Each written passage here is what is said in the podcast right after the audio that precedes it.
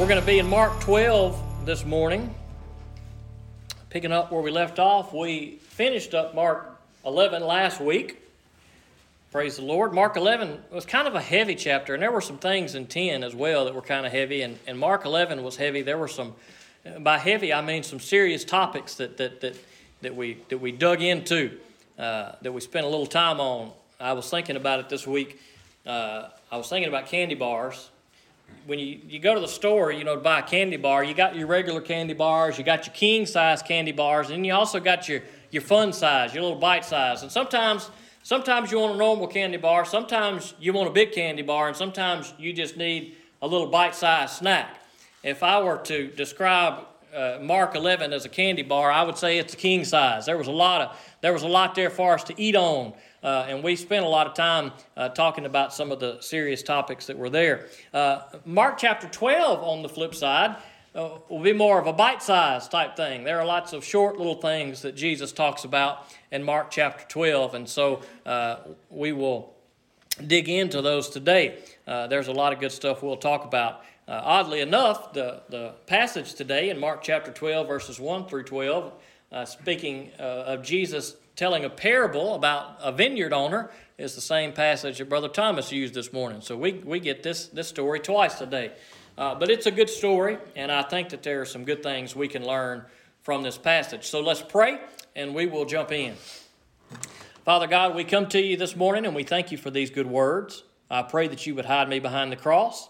I pray that you would take away any pride or any fear uh, that I have, any distractions. God, that I would hear clearly from you this morning, that you would speak clearly through me, that your Holy Spirit would control the words that come from my mouth. And I pray, God, they would be for our good. Dear Lord, we are here to bring glory to you. We are here to bring glory to Jesus Christ. We are here to grow in your word. And so, God, I pray that we would hear your word today that we would let it apply to our life, that your Holy Spirit would, would work on us, uh, uh, let us see things in our heart that maybe shouldn't be there, and, and bring correction where we need it and encouragement where we need it. God, let us not forget that you love us, and let us, let us be glad to be in, in this place and in your word today. And I ask these things in Jesus' name. Amen. Amen. All right, Mark chapter 12, verse 1. Jesus is about to speak in a parable here. Now, last week there was a group that came before Jesus and questioned his authority. By what authority are you doing the things that you're doing? Now, these events are occurring in the last week of Jesus' life. He had, uh, two or three days before this, uh, he had come into Jerusalem on Palm Sunday, and since he had come into Jerusalem, he had caused a bit of a stir. He had gone into the temple complex. Uh, there were people there that were buying and selling and trading and just not really respecting God's temple at all. And so Jesus went in and turned the money changers' tables over, and he called them out and, and ran them out of there. And so he had already caused a bit of a stir since he had uh, come into Jerusalem here for this final week of his life. And, and he had been causing a stir for three years. And, and, and this group came to him in the passage that we looked at last week at the end of Mark 11. And they said, Look, what, who gives you the authority to do these things? Jesus, being clever, however, uh, doesn't, doesn't give them an answer, but leaves their question unanswered because uh, they refuse to answer his question. Uh, the real key to that passage, I believe, is that there was no answer that Jesus could have given that they would have listened to. There was no amount of authority that Jesus could have proved to him that he wielded, even though he was the Son of God. They were refusing to accept that truth. And so Jesus refused to answer their question. And so, on the heels of that, uh, we see Jesus begin to tell a parable here in verse 1. Then he began to speak to them in parables. A man planted a vineyard, put a fence around it, dug out a pit for a wine press, and built a watchtower. Then he leased it to tenant farmers and went away. At harvest time, he sent a slave to the farmers to collect some of the fruit of the vineyard from the farmers. But they took him, beat him, and sent him away empty handed. Again, he sent another slave to them, and they hit him on the head and treated him shamefully. Then he sent another, and they killed that one. He also sent many others. They beat some, and they killed some. He still had one to send, a beloved son. Finally, he sent him to them, saying, They will respect my son. But those tenant farmers said among themselves, This is the heir. Come, let's kill him, and the inheritance will be ours. So they seized him, killed him, and threw him out of the vineyard. Therefore, what will the owner of the vineyard do? He will come and destroy the farmers and give the vineyard to others. Haven't you read the scripture? The stone that the builders rejected has become the cornerstone. This came from the Lord and is wonderful in our eyes. Because they knew he said this parable against them, they were looking for a way to arrest him. But they were afraid of the crowd, so they left him and went away. Now, this is a powerful parable that Jesus gives, and one that, that if we've spent much time in Scripture and studying Scripture, we can really begin to see the, the connection that Jesus was trying to make here in this parable. Now, Jesus uses parables to use some life situation or circumstance that, that, that people would be familiar with, and then he applies a, a, spiritual teaching to it so that they can take something they know in a worldly sense and they can understand a spiritual truth that he is teaching them. Now, in this case, the parable starts off a man planted a vineyard. He plants the vineyard he puts a fence around the vineyard. He puts up a watchtower in the vineyard, and he digs out a wine press in the vineyard. So the man has done all of the work. He has done all of the work necessary. He has, he has caused this vineyard to grow and be beautiful and to produce crop, to produce fruit. He's even put a fence around it to keep the animals out. We understand that. Anybody that's ever planted a garden or maybe even flowers, you may have to put some kind of protection there. The animals will come, they'll destroy your crops, they'll destroy your flowers. So you got to put protection. So the, the vineyard owner made protection. He even made a watchtower, a watchtower that someone could stay in and keep watch, perhaps for animals, perhaps for other enemies that may come, so that they could see if there was danger and they could keep the vineyard safe.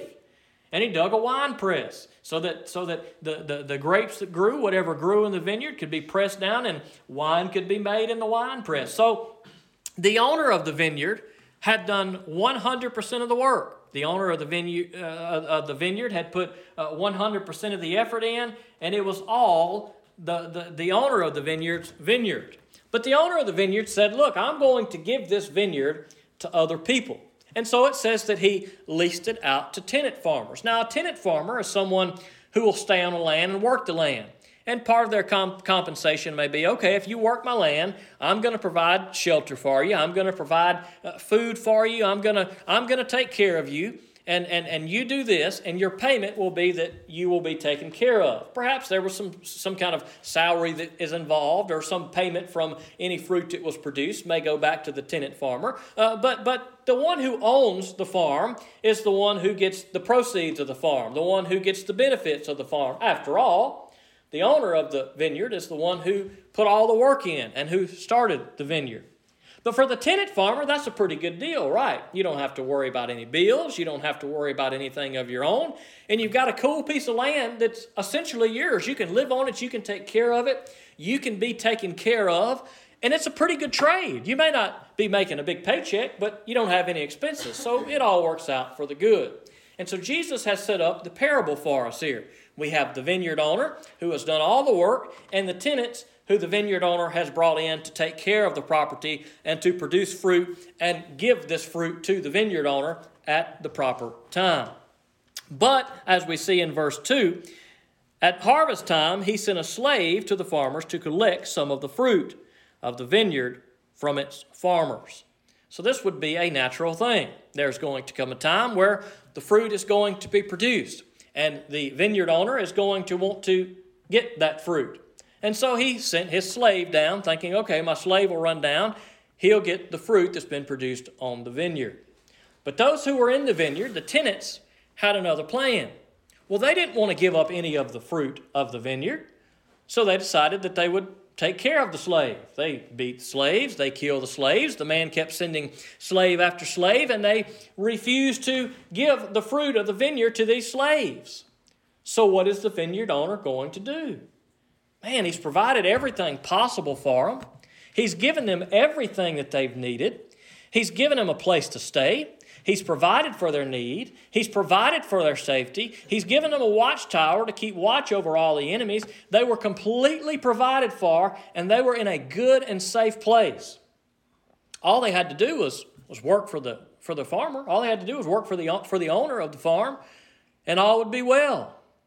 But not for, the, not for those who leased the vineyard, not for the tenant farmers. They didn't want to give anything back to the owner of the vineyard. They wanted to keep the vineyard for themselves. They wanted to do things their way. They didn't want to answer to the vineyard owner. And so when the vineyard owner would send slaves, they would simply beat the slaves. They would kill the slaves. And they did this time and time again. Now obviously the vineyard owner was pretty was pretty patient. You'd think after the first slave or two, he'd have come down there and he'd said, Let me tell you what's what. But he didn't. He was patient. He sent slave after slave, and they refused to listen to the slaves. So finally, the vineyard owner said, What, what else can I do? I'll send my son. Surely, my own flesh and blood, my own son, when they see that the vineyard owner's son is coming, they will, they will straighten up.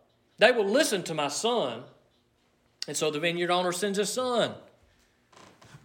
But he received the same welcome as the slaves before they killed him and threw him out of the vineyard. Now, this is a pretty powerful story. But this story connects with the point that Jesus was making to the people of his day. You see, God is the vineyard owner, God is the one who has created everything that there is.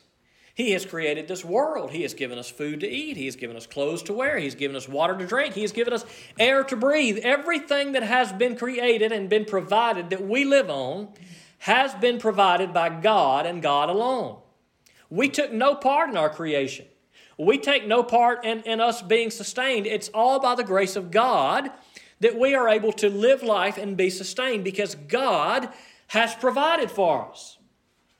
And so it would seem natural for us to praise God, right? God has been good to us, therefore, let us live for God. Now, we're not growing great, but we are supposed to produce fruit. All right, God has been good to me. God, you have been gracious to me. God, I want to serve you and live for you. I want to do what you say is right. I want to love other people. I want to take care of those who are in need. God, let me produce that kind of fruit in my life. That's the kind of fruit that God wants to see in our life, that God is pleased with when we are producing fruit. And it's fruit that we give back to Him when we give Him the praise and the glory for being the Almighty Creator of the heavens and the earth. But God's people didn't do that oftentimes. We have an old Old Testament to prove to us that that was the case. God was good to His people in the Old Testament. For hundreds of years, He was good to them. He provided for them. He gave them a land that was flowing with milk and honey. He helped them to overcome their enemies. They had everything they possibly could need. But they refused to praise God. Sure, they'd worship Him a little while, but it didn't last long until they would begin to question God and complain about God and be disobedient to God and worship other gods. So, what did God do? Well, in the Old Testament, He sent prophets. Well, He sent lots of prophets. He sent prophet after prophet after prophet to the people. And the prophets prophesied listen to God, turn to God. God is going to bring judgment, God is going to bring wrath. Bad times are coming, but repent. You're doing this that you shouldn't, you're doing that that you shouldn't. Repent. God sent lots of prophets to the people. There are lots of prophets in the Old Testament we can read and see exactly what they said. But guess what? The people didn't listen to the prophets. Now, these tenants that were, that were, that were running this farm, these slaves, are like the prophets of the Old Testament. They're the ones that God sent, and God sent, and God sent, and God sent, and God said, Surely, surely these people will understand. Surely they will listen to the ones that I am sending. But they refused to do so. This is acknowledged in a couple of occasions in the New Testament. Once in Matthew chapter 23, verses 30 and 32, Jesus said, And you say, if we had lived in the days of our fathers, we wouldn't have taken part with them in shedding the prophet's blood.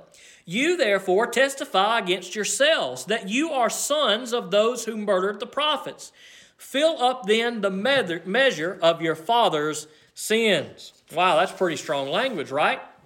And this same group that Jesus was addressing in Matthew 23 could be some of the very same people that he is addressing in this passage today. These people who said, Oh, if we would have lived back in the Old Testament days with our fathers, we would have surely listened to the prophets. We wouldn't have killed the prophets. And Jesus said, No, you're no better than your fathers. You're sons of murderers, and you're just like your fathers. You're just like those who came before you. They wouldn't listen to who God sent, and you're not listening to who God sent either. In the book of Acts, chapter 7, this is a great chapter for you to read. It's a, it's a, it's a, sermon that was preached by Stephen early on in the church, not too long after Jesus ascended back to heaven. And man, this is a great chapter. If you, if you got time this week, read it because Stephen, he brings it to them. Of course, they don't want to hear what he says either, but he says in Acts chapter 7, verse 51 and 52, You stiff necked people with uncircumcised hearts and ears, you are always resisting the Holy Spirit as your ancestors did, so do you. Which of the prophets did your fathers not persecute? They even kill those who announce beforehand the coming of the righteous one, whose betrayers and murderers you have now become.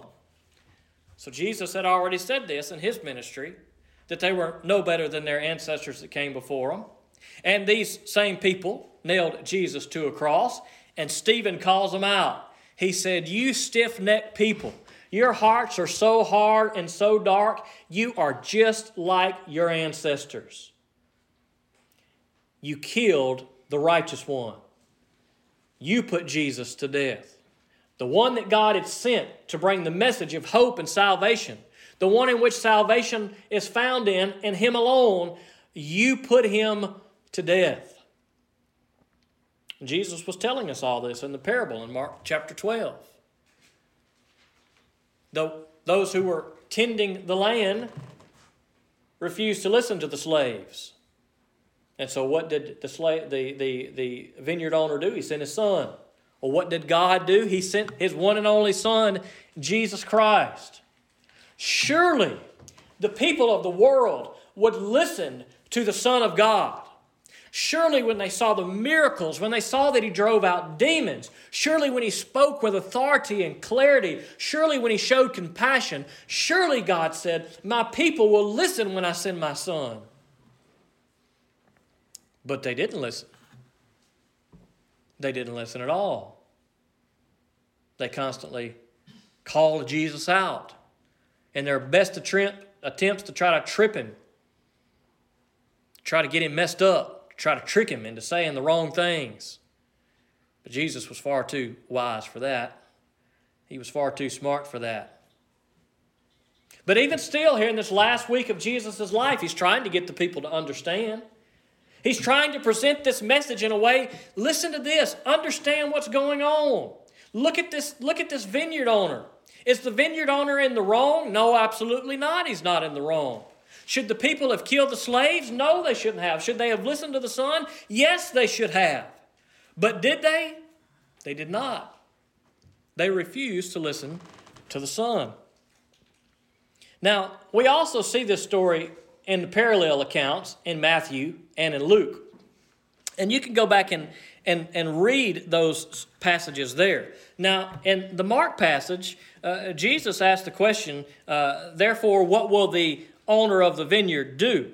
Now, in Mark's passage, Jesus answers that question himself. He will come and destroy the farmers and give the vineyard to others.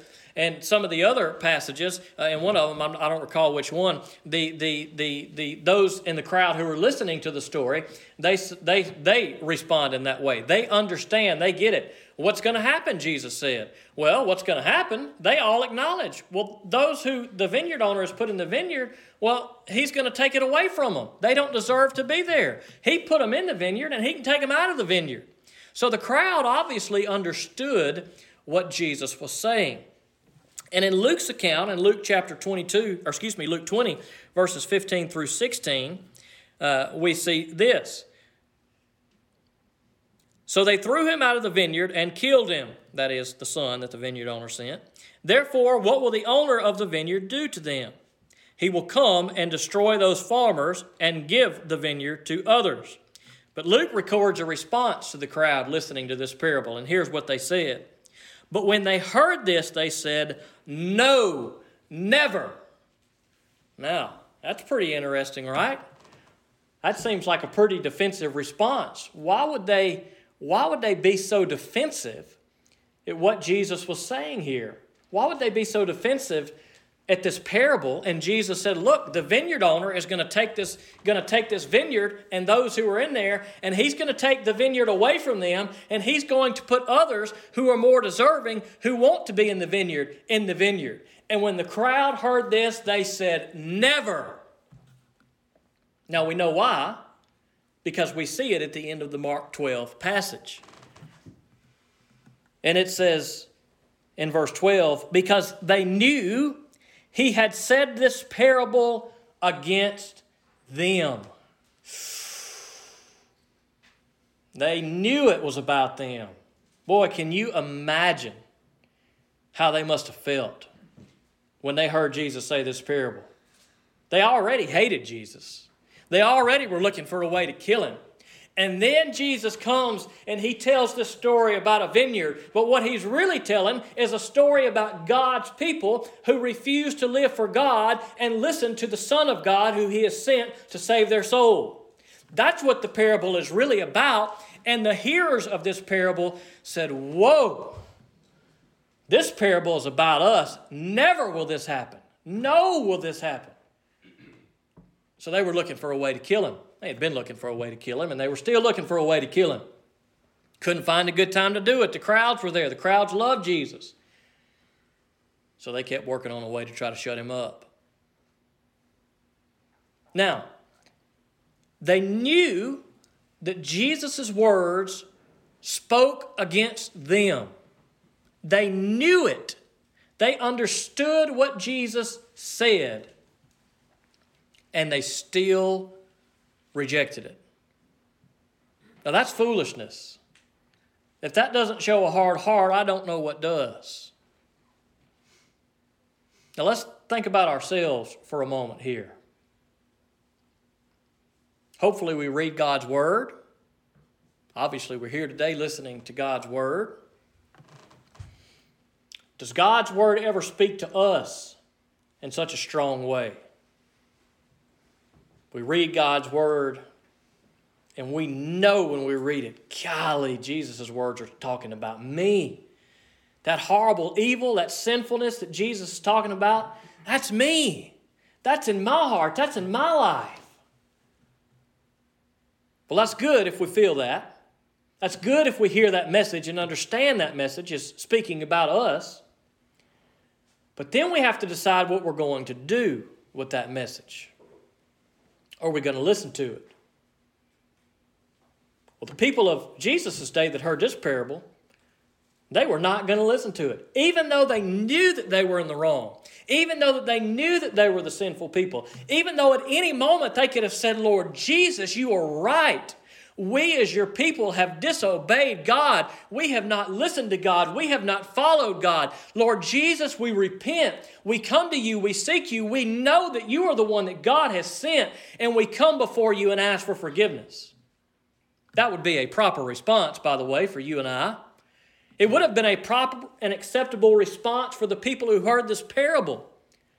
But oh, they were so angry in their heart. They were so hard hearted. Even though they knew Jesus' words spoke about them, they refused to listen to his words. Jesus taught toward the end of his ministry about the judgment that was coming on his people, about the judgment that was coming on Jerusalem. But the people refused to listen. God said, Look, I'm gonna, I'm gonna, I'm gonna let others into my kingdom. Look, you, you, Israel, are my chosen people. I'm coming to you first. The Messiah is coming to you to tell you that the one, the God of the Old Testament, the one who he has been pointing to, the ones the prophets told you about, the one whom salvation is in, the one whom deliverance come through, this is him. This is it. This is your chance. This is the only one you can follow Jesus Christ. And Christ was sent to his people. And many of God's people rejected the Savior. God says, I'm giving you a chance. You get, you get first chance. You're getting the message first because you're my people. And those of you who accept my message will remain in my kingdom. But those of you who don't want to listen to my message, I'm throwing you out. I'm throwing you out. And I'm opening up my vineyard to others. I'm opening it up to everybody. I'm opening it up to the Gentiles. I'm letting my word go to all the ends of the world. And anybody that wants to come into this kingdom can come into this kingdom, can come into this vineyard, can come into this place of safety and provision that I have set up for you, this place of security. Anyone can come there. And you, children of Israel, can remain here if you will follow me. But if you won't, I'm taking you out of the vineyard and I'm letting others come in in your place. And that's exactly what God did. Many of God's people refused Jesus, but there are many Gentiles that came after who have followed Jesus. And anyone who would repent could come into the kingdom, even still today, whether Jew or Gentile. Anyone can enter into the kingdom, but you can only enter into the kingdom through Jesus Christ. And if you refuse to enter into the kingdom through Jesus Christ, then you refuse to enter into the kingdom. Now, I don't know what you want me to preach to you today. I don't know what you want to hear. I don't know what you want me to tell you. I don't know what the Pharisees wanted Jesus to tell them. But I'm going to tell you the same thing that Jesus told them. Jesus is the way, the truth, and the life. No one comes to the Father but through Him. That's all I can tell you. That may not be what you want to hear. There's a lot of people that don't want to hear that people of Jesus' day, some of them didn't want to hear it. They wanted to be better than God. They didn't want to submit to God. They didn't want to listen to God.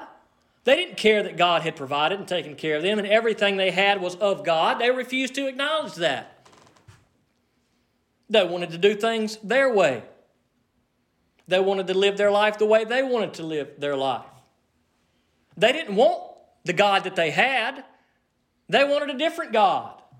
They wanted a God who would allow them to do anything they wanted to do and get away with anything they wanted to get away with and never punish them for anything at all. That's the God that the people that Jesus is speaking to wanted, and many people of the world today want. They don't want a God who holds them to a standard. They don't want a God that says there's a right and wrong. They want a God that says everything is right and you do whatever you want to and don't let anybody tell you otherwise. That's what many people in our world want today. But I'm going to tell you, a God who will allow you to get away with anything and not hold you to a standard of right and wrong is not a God at all, but a devil. And many people in our world today are following the devil, but they have deceived themselves into thinking that they are following God. And this very group that Jesus is addressing may have been guilty of that. Oh, they thought they were godly people. Oh, they thought that they were that they were doing good stuff. But they weren't. They were living for the devil. They wanted to live the way they wanted to live. They wanted to do the things that they wanted to do. They didn't want to build a life on God. They didn't want to build a life on the Savior of the world, Jesus Christ. They wanted to build a life on what they wanted to build a life on. But that's not the way life works. We can't build our life on anything of our own because we have nothing of our own. We have what God has blessed us with, and everything we have comes from God. And that's what we build our life on. That's what we must acknowledge. That's what we must know. That's the truth that we must know. And when we read God's word, we don't want to be like these who heard this parable and said, Yeah, I know this is speaking about me, but I don't want to hear the truth. And so I'm going to shut the truth up. I'm going to kill the truth and I'm going to throw the truth out. There are many people in our world today that want to shut the truth up and want to throw the truth out. But I got bad news for them. The truth cannot be shut up, and the truth cannot be thrown out because the truth will reign for all of eternity. When we read God's Word, if we see that it's speaking to us, we need to respond properly. Not with an arrogant attitude that wants to remain in sin, but with a humble heart. Not with an attitude that says, I'm going to do things my way and I'm going to succeed in life and I'm going to do it without God. And I'm going to do what I want to do and I'm going to do it when I want to do it. When we do that, we're on the path to disaster. So we need to refocus, right? The people that heard this parable of Jesus needed to refocus. They had got so caught up in their self and in their way and their hatred of Jesus that they were missing God. And they were missing the message of God, and they were missing the very Son of God. So maybe we need to refocus this morning. And we need to see what we're aiming for in life. We need to see if we're producing fruit for God or if we're producing fruit for ourselves. Producing fruit for God, we're producing good fruit. Producing fruit for ourselves, we're producing rotten fruit. We may not realize it right now, but it won't be long, it'll start to smell and stink, and it'll mess up our whole life. So maybe we need to refocus our minds and our hearts this morning. Say, okay, God, your word is serious and it's tough, and sometimes it says things I don't like, but God, let me hear what I need to hear. And God, let me repent of those things.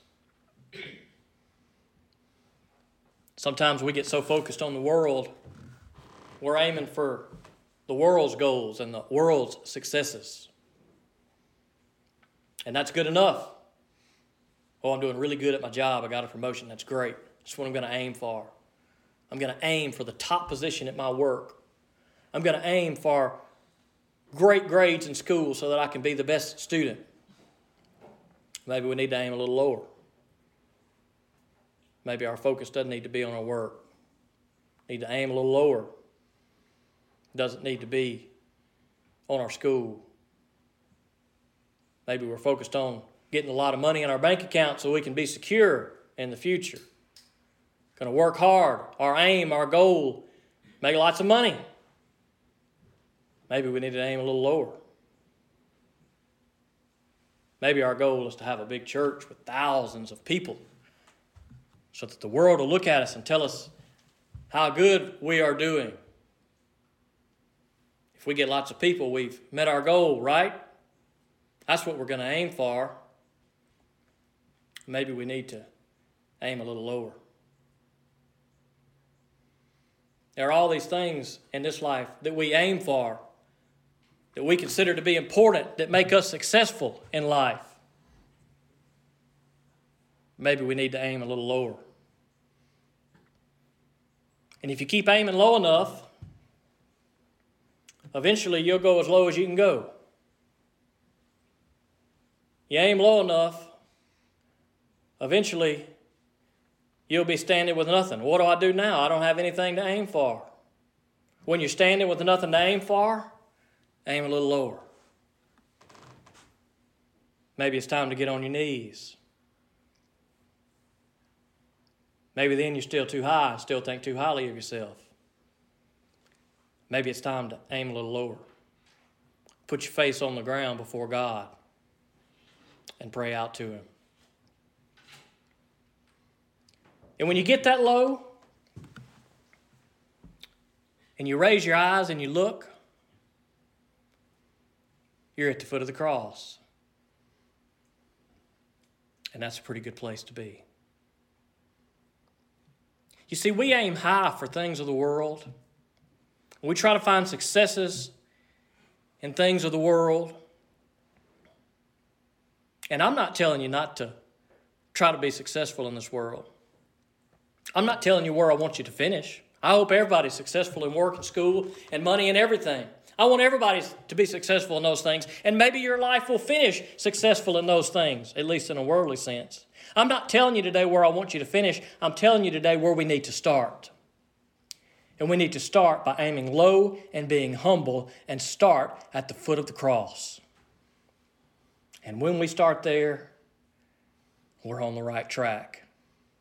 When we start there, we will be where Jesus wanted these people to be to know that God has provided everything, that God has given us everything, and it is God who is in control, and it is God that we worship. It is not ours to say we run this world, we do it the way we want to. It is ours to say, God, you are great, and we humble ourselves before you in your greatness, God. That's what it's ours to do. And that's what Jesus wanted these people that he told this parable to do. You see, they were trying to build their life on things of the world and doing things their way. And they didn't care about God, that all they had was from God and through God and for God. They cared about themselves. But what they were building was something that would surely fall. They were building a life that could never sustain the troubles of the world and certainly could not sustain eternity. So Jesus said, God sent one. I want to remind you of the one that God sent, the one that Psalm 118 says is the cornerstone.